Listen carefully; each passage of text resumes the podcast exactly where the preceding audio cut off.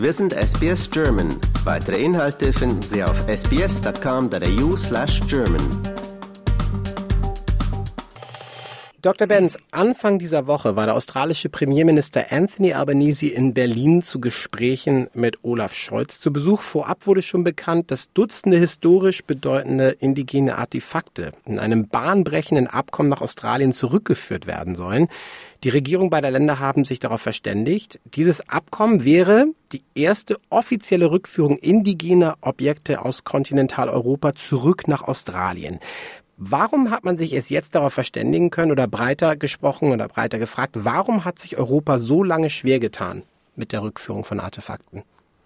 Also zunächst muss man auch sagen, da gibt es eine, die Diskussion ist auch ein bisschen ungleichzeitig. Also in Großbritannien gibt es ähm, solche Diskussionen über die Rückführung von ähm, Objekten, die in Museen lagern und die ähm, unter den Umständen des Kolonialismus gekommen sind, schon länger. In Deutschland ist die Diskussion etwas jünger. Ähm, das hat eben auch damit zu tun, welche, ähm, also ich würde sagen, das hat zentral damit zu tun, ähm, wie die, ähm, wie diejenigen, die aus diesen Gesellschaften kommen, auch in Migrationsgruppen in diesen jeweiligen Ländern, Frankreich, Deutschland, Großbritannien, ähm, sich organisieren und aktivistische Netzwerke bilden und diese Rückforderungen fordern. Denn ähm, das hin und wieder mal die Regierung dieser ähm, Länder, also äh, in Großbritannien ist das ja bekannt, Griechenland mit diesen Elgin Marbles, die im British Museum lagern. Ähm, sie haben ähm, in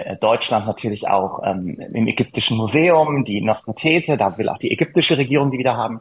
Und sozusagen dann auch später, schon ab den 60er, 70er Jahren, gibt es dann auch postkoloniale Länder in Afrika, die das zurückfordern. Aber richtig ähm, bedeutend wird das eigentlich, sobald das ein innenpolitischer Konflikt in diesen europäischen Ländern wird.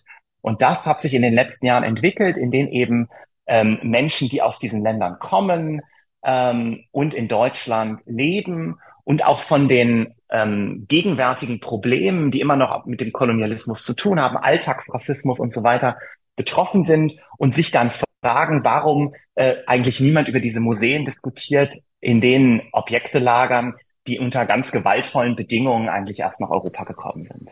Ja, wobei natürlich dann auch viele Menschen sich fragen, na gut, aber diese Museen, die haben ja auch eine wichtige Aufgabe. Ohne diese Museen in Europa hätten viele Menschen ja gar keinen Zugang dazu. Ähm, welche Bedeutung haben diese Artefakte für uns in Europa ähm, und dann vielleicht auch die Gegenseite für die, für die Menschen der Länder, aus denen diese Artefakte natürlich teils unter sehr, sehr fragwürdigen Umständen entwendet wurden? Und auch Sprichwort Rechtsanspruch. Das ist natürlich schwierig. Sie haben es eben schon angesprochen. Bestes Beispiel ist dieser wirklich Jahre andauernde Konflikt um die Nofretete-Büste im Ägyptischen Museum in Berlin.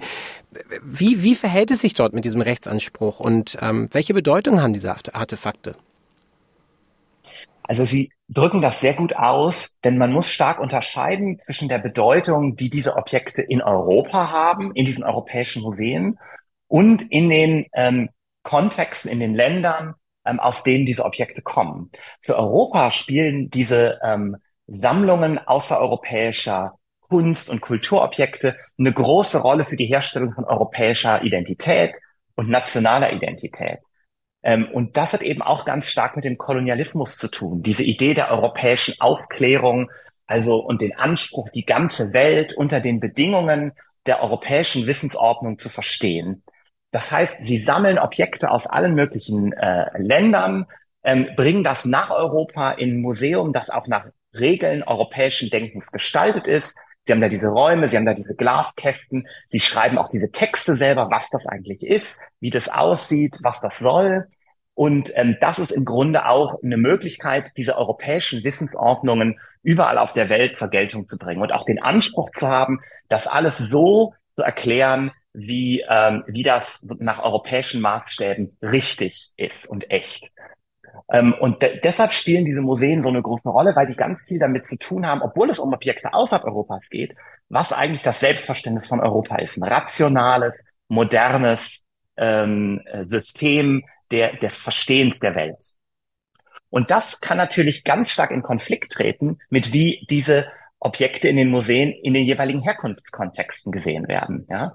Also Sie sehen jetzt zum Beispiel die Nofretete ähm, ist ja äh, im, äh, im alten Ägypten, äh, im, äh, ähm, ist dies, sind es ja äh, Kunstgegenstände, die ganz viel mit Religion zu tun haben, ja. Mit ähm, äh, das, äh, das hat was mit äh, Grabkultur zu tun ähm, und äh, hat ja auch im alten Ägypten, da ist das ganz eingebettet in so ganz komplizierte äh, religiöse Systeme, von denen wir gar nicht mehr so viel wissen. Ja, das heißt, das ist ja was ganz anderes, als irgendwie zu beschreiben, äh, aus welchem Material das besteht, welche Farbe das hat, äh, wie alt das ist und so weiter. Das sind äh, eher so äh, moderne europäische Fragen, die wir daran stellen.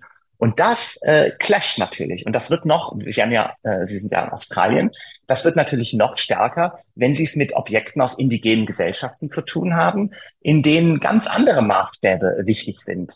Ähm, ganz andere Vorstellungen von Zeit, von Material, von äh, sind diese Objekte eigentlich Dinge oder geht es da um Lebewesen?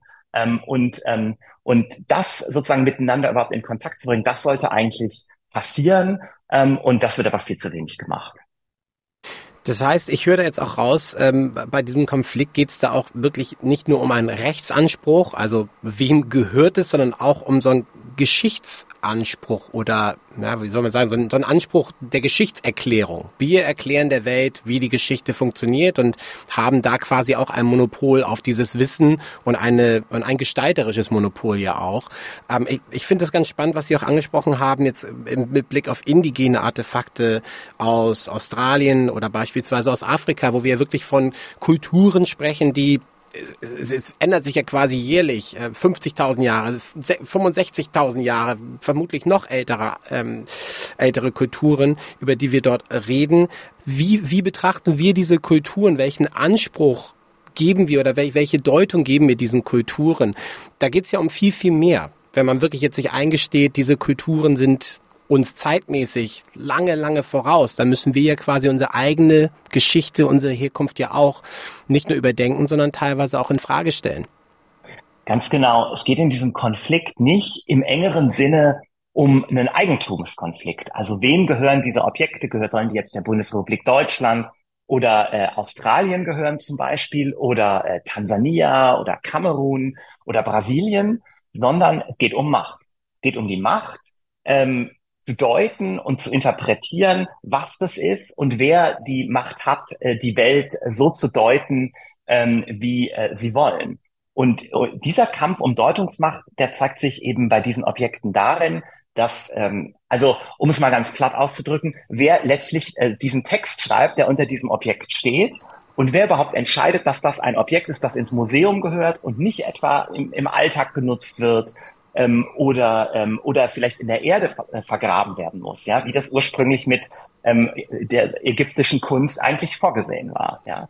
Und dann äh, sprechen Sie noch einen ganz wichtigen zweiten Aspekt an, nämlich die ganze Frage der äh, der Zeitlichkeit. Viele dieser Objekte sind ja sehr alt und ähm, da ähm, äh, stellt sich natürlich auch die Frage, was wissen wir dann eigentlich noch über diese Wissenssysteme zu dieser Zeit? Aber viele dieser Objekte werden auch heute noch benutzt. Ähm, und zwar in auch Kontexten, die gar nichts mit dem Museum zu tun haben. Wir haben in Deutschland eine Diskussion um die Benin-Bronzen. Und ähm, die, äh, die kommen eben aus dem Königreich Benin, aus Westafrika. Und da gibt es jetzt einige Restitutionen. Die Bundesrepublik hat diese Benin-Bronzen zurückgegeben. Und jetzt gibt es eine Diskussion, weil ähm, die, ähm, die sozusagen Mainstream Ideen über Restitution, Restitution zwar gut finden, aber immer davon ausgehen, dass die dann auch in ein Museum zurückgebracht werden. Also praktisch ist das Museum, bleibt als Rahmen erhalten, ja, steht dann nur eben woanders. Das löst äh, gerade bei diesen Deutungsmachtkonflikten nicht so viele Probleme aus, ja. Ob man jetzt eben nach Westafrika oder nach äh, äh, Berlin fahren muss, um das anzusehen, solange die, die Deutungsrahmen die gleichen bleiben. Aber sobald die Objekte dann plötzlich gar nicht mehr ins Museum kommen sollen, sondern ähm, wie im Falle dieser Benin-Bronzen ist dann die Frage, ja, werden die vielleicht an irgendeine königliche Familie zurückgegeben, ähm, die dies vielleicht im Privaten dann benutzen oder in irgendwelchen ähm, äh, von denen festgelegten Ritualen. Das hat ja auch ganz viel mit der modernen Idee zu tun, dass die Moderne ja gerade auch diese Königreiche überwindet. Ja, das Museum ist ja auch eine demokratische Institution und da geht's dann ans Eingemachte. Ja, wie viel Deutungsmacht will man denn auch abgeben? Und, ähm, und diese Diskussion, die steht uns eigentlich erst alle noch bevor. Und gerade bei den indigenen Objekten wird das relevant. Ich habe ähm, letztes Jahr ähm, mehrere Monate in Tansania geforscht zu äh, der Maasai-Sammlung im Ethnologischen Museum in Berlin und habe mit ganz vielen äh, Maasai in Nordtansania gesprochen. Und ähm, da gibt es auch kein Museum. Und die haben auch nicht die Idee, dass wenn solche Objekte zurückgegeben werden, dass die dann irgendwo ausgestellt werden, sondern die werden dann in den Familien, aus denen die kommen, sofern sich das noch rekonstruieren lässt, verteilt und auch wieder in Ritualen benutzt. Und ich kann, ich sehe dann schon, wenn ich das den äh, KonservatorInnen im Museum sage, dann kriegen die natürlich Zustände, ja, weil die dann denken, ach du meine Güte, die sind doch ganz alt, das kann man doch jetzt nicht da aus der Vitrine rausnehmen und dann noch ohne Handschuhe, ja. Und da wird, da wird's wirklich schmerzhaft, ja, weil wir uns dann fragen müssen, welche Macht über diese Objekte wollen wir denn selbst, wenn wir sie restituieren, eigentlich trotzdem noch ausüben. Das heißt, dies ist eigentlich nur ein, der Beginn der wirklichen Debatte und der, des, der, der wirklichen Diskussion darüber, wie wir weiter vorgehen sollen. Das bringt mich zu meiner Frage, nun haben wir diese wunderschönen Museen. Wir als europäisch denkende Menschen sind ja auch konditioniert worden damit, dass wenn man sich gerne Kultur anschauen möchte, dann gibt es da einen Ort, da gehe ich hin, da zahle ich Eintritt. Da gibt es Menschen, die achten darauf, dass in 3000 Jahren oder sagen wir mal 200 Jahren diese Stücke immer noch gut erhalten dort zu betrachten sind. Ähm, welche, welche Rolle sollten in Ihrer Meinung nach Museen, ethnologische Museen in Europa überhaupt spielen? Also auch die Rolle Verwalter, Hüter, das ist natürlich alles wieder im Denken des Besitzanspruches. Also da, da sind wir quasi nur bei einem Teil dieser Debatte, wie Sie ja gut erklärt haben. Welche, welche Rolle gibt es dann für die Museen? Welche Rolle sollten sie spielen? Also es gibt ja auch welche, also sozusagen auf der eher radikaleren Seite dieser Kritik, die sagen, diese ganzen Museen soll man abschaffen und zumachen. Und nun bin ich ja auch äh, von Beruf ähm, Anthropologe und arbeite auch an der Universität und deshalb bin ich natürlich überhaupt nicht frei von diesen ganzen Systemen, über die wir jetzt gerade gesprochen haben. Ja, natürlich finde ich es auch wichtig, ähm, Kulturen zu erforschen, zu verstehen, ähm, wie andere Wissenssysteme funktionieren und das auch vergleichen zu machen. Aber Museen müssen sich schon stark ändern, wenn sie das unter Bedingungen machen wollen, die nicht koloniale Machtasymmetrien reproduzieren. Und da geht es dann eben auch ganz viel bei Museen darum, auch über die Gegenwart zu sprechen. Denn ganz am Anfang unseres Gesprächs haben Sie ja gefragt, warum jetzt eigentlich so viele Leute sich um das Museum ähm, kümmern und nicht etwa 60 Jahr, vor 60 Jahren.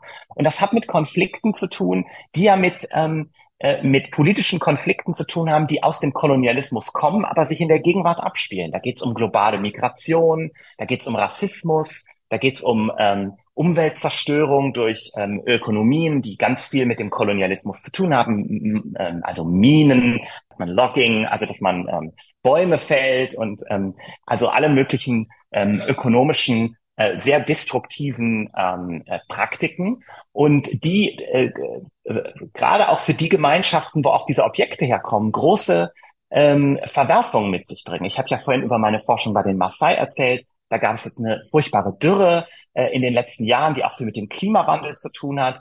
Da gibt's Landgrabbing von Tourismusunternehmen, die auch ähm, Land aneignen wollen. Und das sind auch alles koloniale Praktiken. Und Museen müssen anfangen, zusammen mit diesen Objekten und zusammen mit den Leuten, äh, die diese, äh, wo diese Objekte herkommen und deren Nachfahren, eine Diskussion darüber zu führen, was ist eigentlich heute los? Was hat der Kolonialismus heute für eine Bedeutung?